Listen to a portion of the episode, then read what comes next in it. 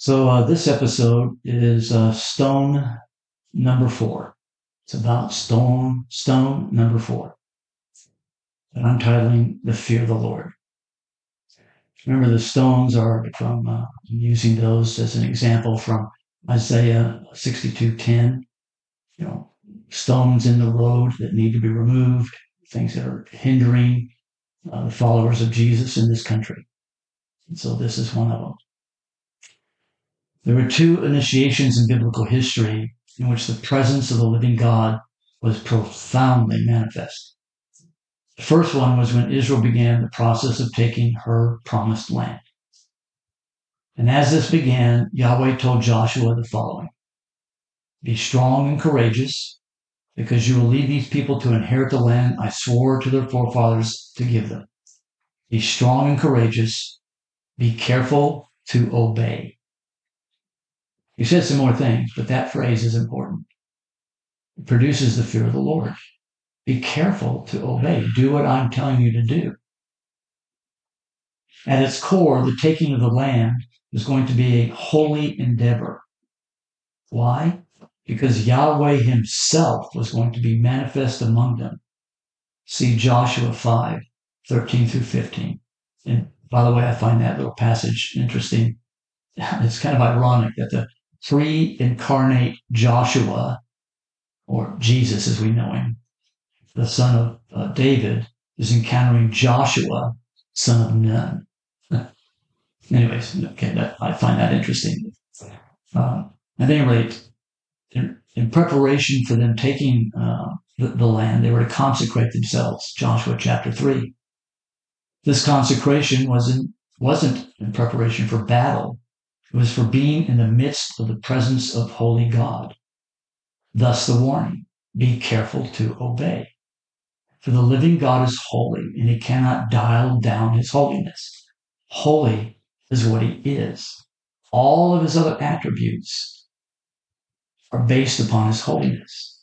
So even his love is holy love. It's not humanistic. It's not compromising. Well, Everything begins very well. The walls of a formidable citadel came crumbling down without Israel having to shoot a single shot. that's, that's had to have been pretty awesome. However, one person whose name we would never have known if it weren't for what he did and the consequences that befell him and his family, did one seemingly insignificant thing the holy God forbade. He kept a little of the junk of Jericho. And like Adam and Eve, it wasn't merely that Achan disobeyed the holy God, but that he hid his sin.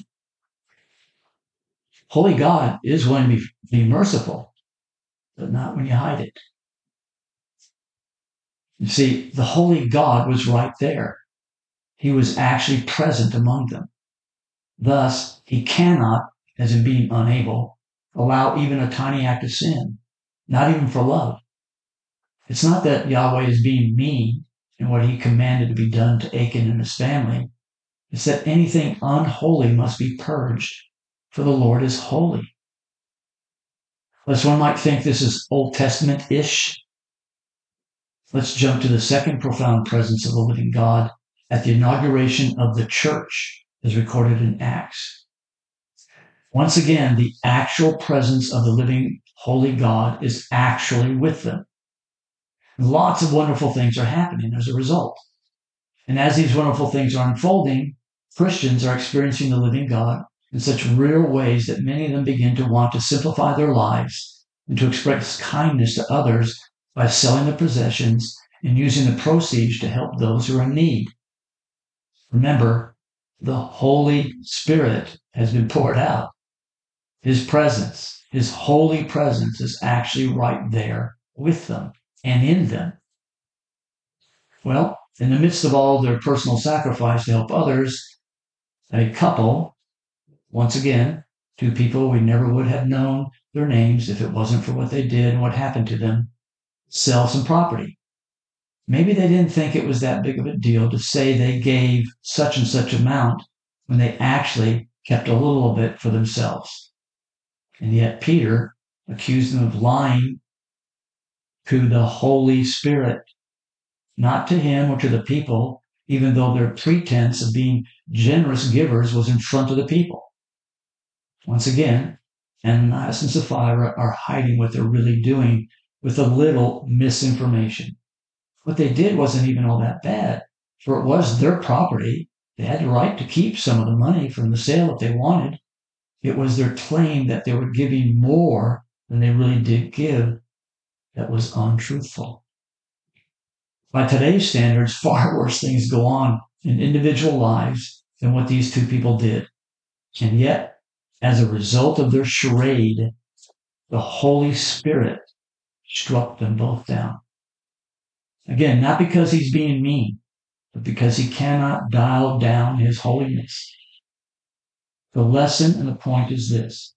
When Jesus is present, presence is present, he is holy. But that is simply who and what he is. He cannot tweak this aspect of himself. Thus, there can be serious consequences, to what people may consider to be little sins. It's not that he demands perfection, and he is willing to show mercy if a person is willing to confess his sins and repent. But in the midst of the actual presence of holy God, hidden sin can be dangerous and disastrous. This is what John wrote in his first letter. This is the message we have heard from him and declare to you. God is light. In him there is no darkness at all. If we claim to have fellowship with him, yet walk in the darkness, we lie do not live by the truth. But if we walk in the light as he is in the light, we have fellowship with one another. That is the living God and humans. And the blood of Jesus, his son, purifies us from all sin. If we claim to be without sin, we deceive ourselves and the truth is not in us. But if we confess our sins, he is faithful and just and will forgive us our sins and purify us from all unrighteousness. If we claim we have not sinned, we make him out to be a liar, and his word has no place in our lives. See, here we are, Christians in this country, we want the presence of Jesus. And yet we're in love with money and we're in love with this and that. And we have all this compromise, compromised, Laodicean, just junk. And we think the Lord's going to show up. He's really kind of doing us a favor not showing up. Because if he does, a whole lot of people are going to drop dead.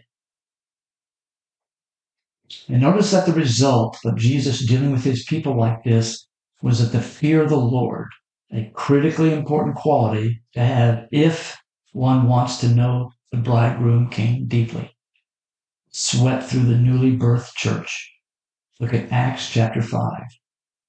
Reminding the people that while the gift of eternal life is free, holiness is not optional.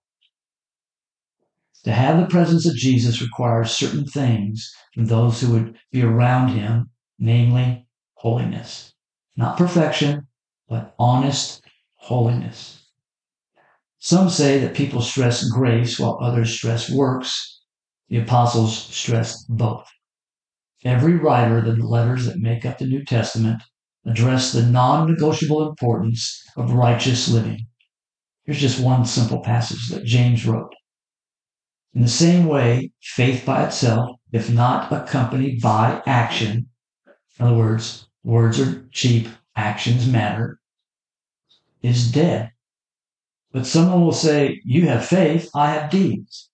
Show me your faith, your words without deeds, and I'll show you my faith by my deeds, by the way I live. Paul said it like this So I say, walk by the Spirit, and you'll not gratify the desires of the flesh. For the flesh desires what is contrary to the Spirit, and the spirit what is contrary to the flesh.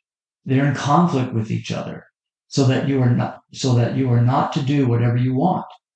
But if you're led by the spirit, you're not under the law.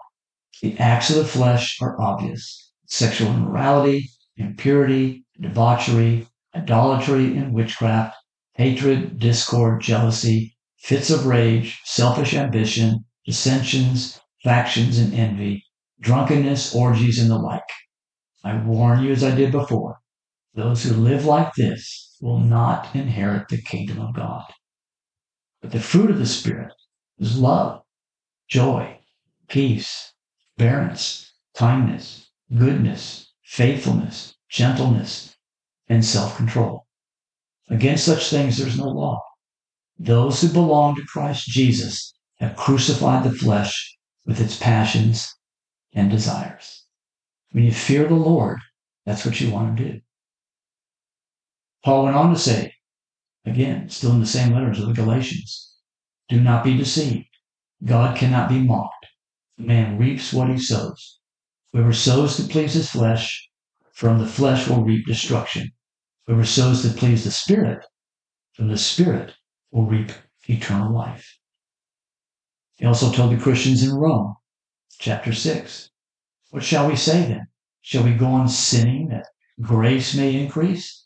By no means. We are those who have died to sin. How can we live in it any longer? Jesus of Nazareth expects his followers to become like him, to develop his character. And he is willing to provide the grace, that is, charis empowerment, to enable them to do that. But that is what, what biblical grace is empowerment on the inside to be holy, and power on the outside to do ministry with the anointing of the Spirit. But all this begins when a person is regularly pierced with the fear of the Lord. For the fear of the Lord is the beginning of wisdom. And it is truly wise to seek to love Jesus with all your heart, all your mind, and all your strength, and to show that love by obeying Him. This is what the fear of the Lord produces.